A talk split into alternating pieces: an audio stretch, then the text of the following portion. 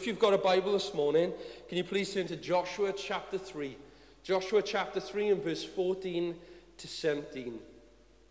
Joshua chapter 3 and verse 14 to 17.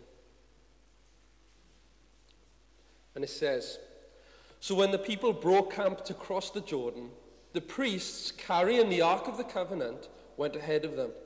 Now the Jordan is at flood stage all during harvest. Yet as soon as the priests who carried the ark reached the Jordan and their feet touched the water's edge, the water from upstream stopped flowing. It piled up in a heap a great distance away at a town called Adam in the vicinity of Zarethan, while the water flowing down to the sea of, of Abarath, that is the Dead Sea, was completely cut off. So the people crossed over opposite Jericho. The priests who carried the Ark of the Covenant of the Lord stopped in the middle of the Jordan and stood on dry ground, while all Israel passed by until the whole nation had completed the crossing on dry ground. Now we see here that in this, in this chapter, in chapter 3 and chapter 4 uh, of Joshua, we see that the focus begins to change in the book. It moves from just this man, it moves from just Joshua and the faith of Joshua onto the faith of the entire nation of Israel. You know, as we journey through this book, as we go through this book, we must keep in mind that although this book deals with true ancient history and what God did through, to, through the Jews many centuries ago, this book is actually about your life today. It's about my life today and the church today and about all that God wants to do in and through the life of his people here and now. In and through the life of the pe- his people who trust in him.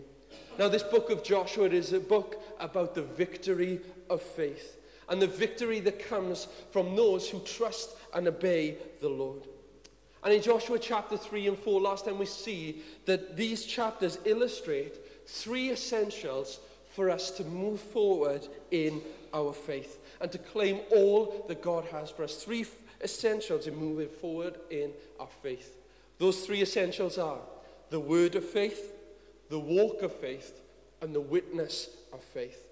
And last time we saw, as we looked at the beginning of this, uh, of this sermon, we looked at that the people of Israel, they stood on the water's edge. They stood on the bank of the river Jordan, and they were about to enter into the promised land. Uh, promised land. They were about to step out in faith and enter into all that God had promised his people. But before they entered into the promised land, before they could cross this river, they received a word from the Lord.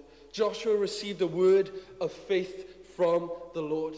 And he, the Lord instructed him on how they were to cross the river Jordan and what they were to do in order to cross the Jordan River. And now this morning we're going to look at the two other essentials in moving forward in faith. Because if we want to move forward in our faith, if we want to step out into all that God has for us, first of all, we need a word from the Lord. We don't just step out aimlessly. We don't step out on our own ideas or on our own plans or whatever. We step out on the word that the Lord gives us because God is a God who is always speaking to us. He is a God who is longing to give us a word. He is longing to encourage us. And before He ever asks us to step out, He will always give us a word that we can trust in and step out to. And now we see the second essential in moving forward in our faith, and that is the walk of faith. And we've read that here in, verse, in verses 14 to 17. Now, during most of the year, the Bible tells us that the Jordan River would have been about 100 feet wide. But during this spring, spring season, there would have been floods at this time. And as a result of that, the river would have overflowed uh, onto its banks. And as a result of that, the river would have actually become about a mile wide. So you can imagine this. They weren't, the people of Israel, about a million people were crossing over this river. And it wasn't a small river, it was about a mile wide, this river was, because of the time of year that they were crossing. But the Bible tells us here in Joshua chapter 3 and verse 14 to 17 that as soon as the priests who were carrying the ark, who were carrying the presence of God, as soon as these priests put their feet into the river, a miracle happened. The water stopped flowing and it stood like a wall about 20 miles away upstream near a city called Adam. So as soon as the priests entered into that river carrying the presence of God, carrying the ark of the covenant upon them, the water stopped upstream and all of a sudden there was a parting in the Jordan River. And all of that came, that miracle happened in response to the faith of the people. It was because the people had heard a word from the Lord. They didn't just acknowledge that word, they decided they were going to act on the word. We need to be a people who not only hear the word of the Lord, but do the word of the Lord as well. Put it into being in our lives. Otherwise, it is pointless even being here. Otherwise, it is pointless. In, otherwise, we won't move forward in our faith. When we hear a word from the Lord, we need to act on that word. We need to step out in faith. And as soon as these priests heard that word, as soon as they put their feet in that water, a miracle occurred. You know, unless we step out in faith and get our feet wet, then we're not we're not going to make any progress in our Christian lives. We're just going to stay the same. We're going to stay where we are. We'll do enough to surrender our lives to the Lord to get into heaven, but that's it. But I want to encourage us as a church this morning that God has got so much more for you and for me, for us as individuals, but for us as a church as well. If we would step out in faith, if we would step out and trust in His word, trust in Him, trust in His promises, then we will see God do incredible and mighty things. You know, each step that the priest took, it opened the water before them until they were standing in the middle of the river. They wouldn't have been able to stand on that riverbed. They wouldn't have probably even been able to see that riverbed properly. But they did that day because of that incredible miracle. And as they stood there, the Bible tells us that all the people passed by. The whole nation crossed the Jordan River. And the priests walked to the shore and as soon as they stepped out of the river, the priests, the water began flowing again. The water began flowing, and the Jordan River began to resume. You know, unless we're willing to step out by faith and obey God's word, God can never open a way for us. Unless we are prepared to step out and act on the word that God gives us and to trust Him in, in Him and be a people of faith, then God won't open a way for us. But if we as a church and as we as individual believers this morning decide that when God speaks to us, we're going to step out, we're going to trust in Him, we're going to believe in His word, no matter how scary it might be, no matter what we, no matter how fearful we might be of the unknown, if we step out, we can trust in our God that He will make a way and God will open a way for us. You know, this crossing of the Jordan River, Many people think, and many songs have said that, that this is an image of Christians dying and entering into heaven, leaving this earth and going into the promised land, entering into heaven. You know, the crossing of the Red Sea pictures the believers being delivered from sin, out of the bondage of sin. But the crossing of the Jordan River, it shows us what happens when we step into all that God has and we claim the inheritance that God has for us. This isn't a picture of us dying from this world and entering into heaven. When the people of God passed through the Jordan River, when they walked across the Jordan River, it is a picture of believers entering into all that God has for us, entering into the inheritance that God has for you and for me. It doesn't matter how young you are this morning, how old you are this morning, God has an inheritance for each and every one of us who proclaim as our, uh, Him as our Lord and Savior. God has got so much more for you if you would just step out and trust in Him. And you know, Joshua, he is a type of Jesus Christ our conqueror, our victorious Savior, who leads us day by day into the inheritance that He has for us. God is leading us into all that He has planned for us.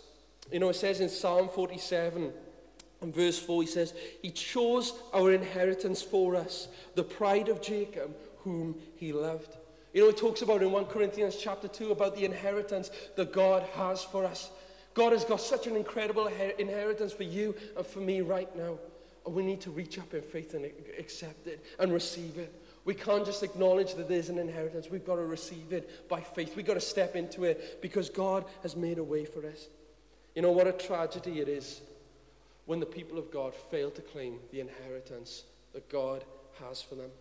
And as a result of that, believers wander around aimlessly, like the children of Israel did in the wilderness. They were just wandering around aimlessly, wandering around, going around in circles for 40 years.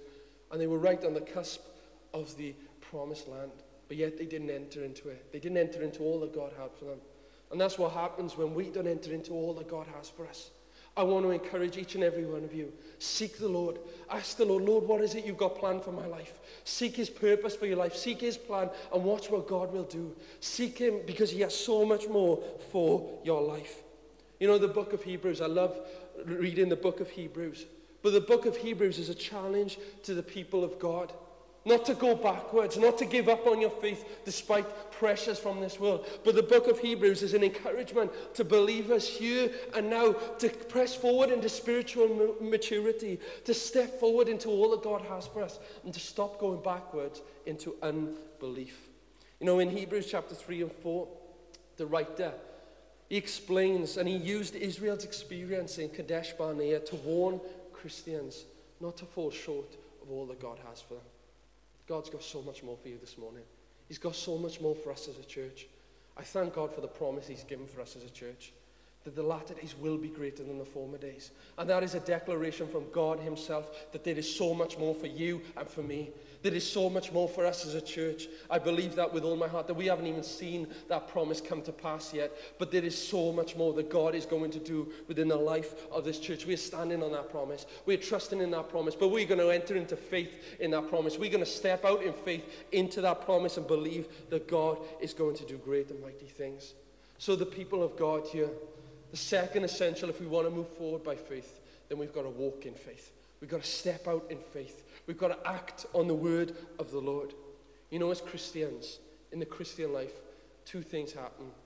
We either move forward in our walk with God, we either know Him more and more and step into all that He has for us, or we end up going backwards. There is no middle ground. We don't just stop, we end up going backwards. If we stop, we end up going backwards. But God wants us to grow. He wants you to grow. He wants you to know Him more and more. If you think that you know all about God, then you will be mistaken. There is so much more of God that we will that we can learn and discover. More, much more of His character, much more of His love and His goodness and His kindness. There is so much more. So the people of Israel they stepped out in faith. And finally, the third essential for moving forward in faith was the witness of faith. You know, the Lord was in control of all that happened on that day. The Lord was in control of all the activities. The Lord told the priests when to enter the river and when to leave the river and to go to the other side. The Lord told the water when to part and when to roll back because our God is sovereign over all. He reigns over all. He is above all things. I know here we see that the water obeyed him and also the people obeyed him and everything worked out as God had planned it to do. You know, that day was a day that brought glory to the Lord. It brought honor to the Lord, but it was also a day that brought honor to Joshua as he trusted in the Lord, as he stepped out in the word of the Lord, as we see there in verse 14. So when the people broke camp to cross the Jordan, the priests carrying the Ark of the Covenant went ahead of them. We see that that was a day when they obeyed the word from the Lord that Joshua had given. It was a day that brought honor to Joshua. But as a result of that day, to mark that day, they didn't just leave that day and forget about it.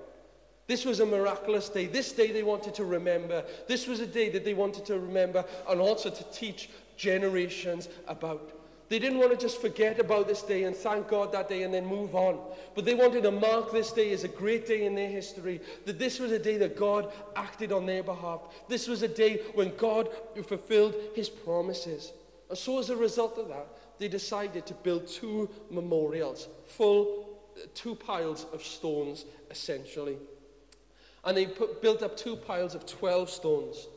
There was two memorials that they set that day. They put 12 stones at this place called Gilgal, and then they set another 12 stones in the middle of the river. And they did that as a reminder, as a witness that God honors faith. God honors faith. It was a reminder to the people whenever they would look at those stones at Gilgal or maybe even in the river, they would remember God honored our faith. God honored us as we put our trust in Him. God works on the behalf of those who trust in Him. They needed that reminder that God is a God who comes through for those who trust in Him. Those were a reminder of what God did for His believer, uh, for those who followed Him. Now, the Jewish people, if we want to understand the Jewish people, they were great believers in teaching the next generation about God and about his rela- special relationship with the people of God, with Israel. You know, to an unbeliever, these heaps of stones, these piles of stones, they would have seemed pointless, wouldn't they? I'm sure to us right now, we're thinking, what on earth, why on earth is the Bible mentioning about 12 piles of stone? What significance does that have to you and to me? But to a believing Israelite, this was a constant reminder that Jehovah was his or her God, that they could trust in the living God and that he would work on the behalf of his people. It's incredible here what happened. It was a reminder for them that God, the God who can open the river is a God that everybody ought to fear, is a God that who everybody ought to love and obey. You know, the Israelites, they needed a reminder that God is a God who cares for his people. That God is a God who never leaves or forsakes his people. That he's a God who's got a plan and a purpose for his people. But it was a reminder for them also that God is a victorious God. He's the one who delivered them out of Egypt. He was the one who parted the Red Sea. And now he was also the one who was going to deliver them and ent- allow them to enter into the promised land. You know, what a witness this would have been to the world. These 12 stones, they could point back and say, Look what God did for us. God made a way possible that we could pass through the Jordan River to enter into all that He had for us. What a witness that would have been. Now, it's unfortunate that we see that this memorial, especially the one in Gilgal, it began to lose its spiritual meaning because instead it became a shrine for the Jews. The Jews began to worship these stones and this shrine there instead of, put it, instead of worshiping and thanking God.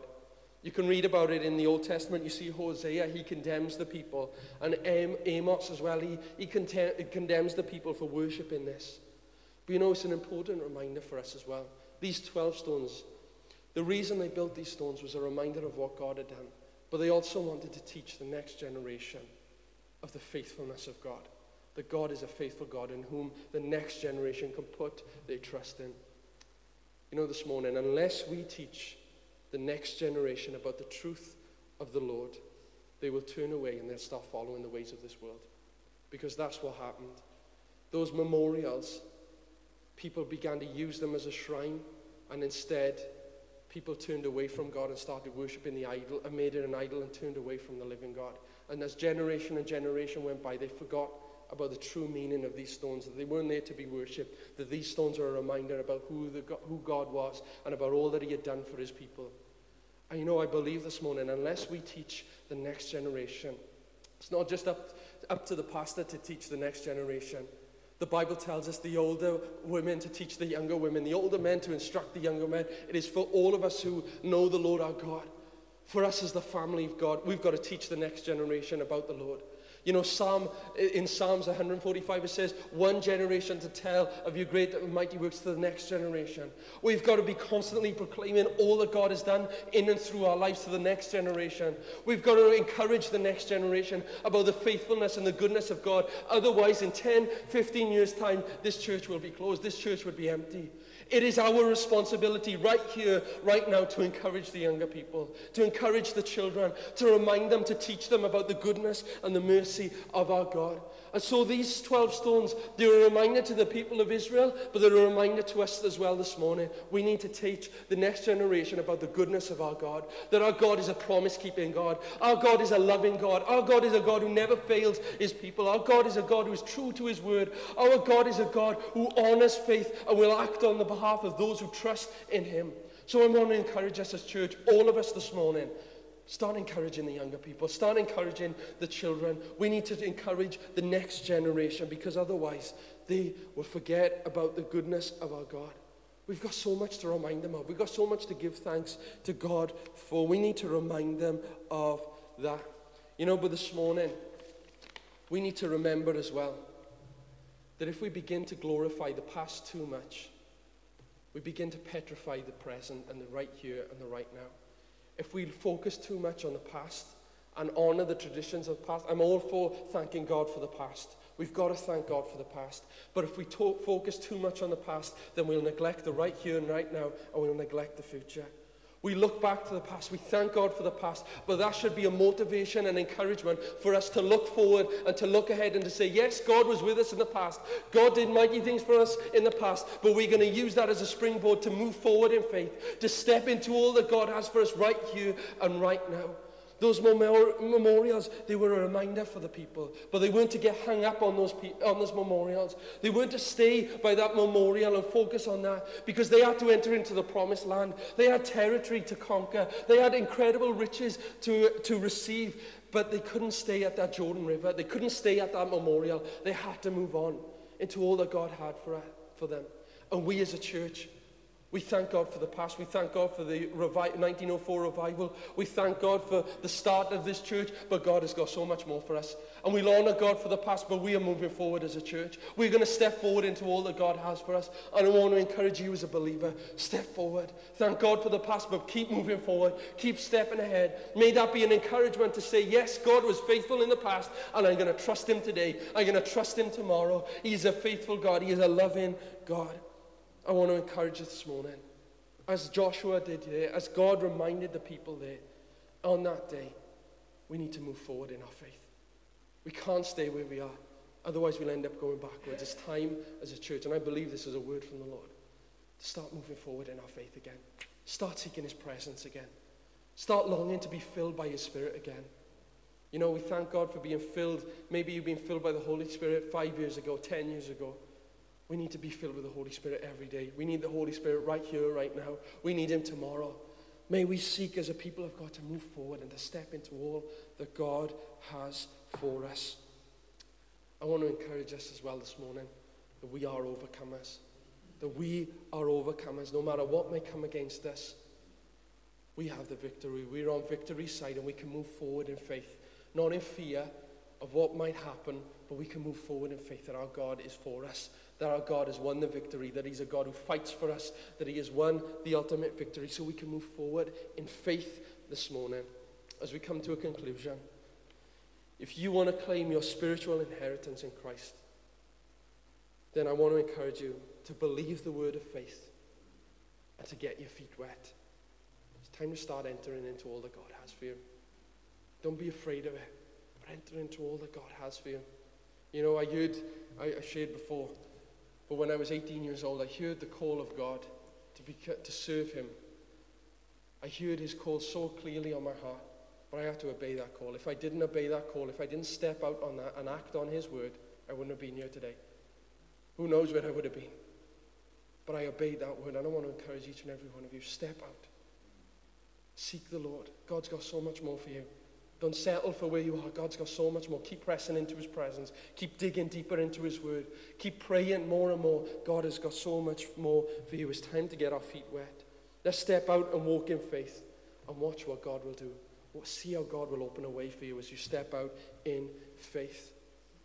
You know, the Israelites, they were now in the land, they were in the promised land, but they were not yet ready to confront the enemy. There was many enemies that lay ahead of them as they entered into this promised land, and they weren't quite ready yet. And next time we're going to look at the spiritual preparation that we need in order to step into all that God has for us, because the enemy is not going to sit back quietly. If you think this morning that you are going to just leave this place and enter into all that God has for you without any trouble, without any difficulties, then you're mistaken. The enemy will come against you. As soon as you say, I'm going to trust in my God and step out in faith, you watch the enemy try and attack your faith. He will put you down. He will try to discourage you. He will try to make you not come. He will do anything he can to disregard your faith and to, dis- and to destroy your faith. But I want to encourage you this morning seek the Lord. Trust in him. He will be your protection. He will be your banner. He will give you the strength that you need. And next week we will learn how we can prepare to t- step into all that God has for us. Amen. Shall we pray?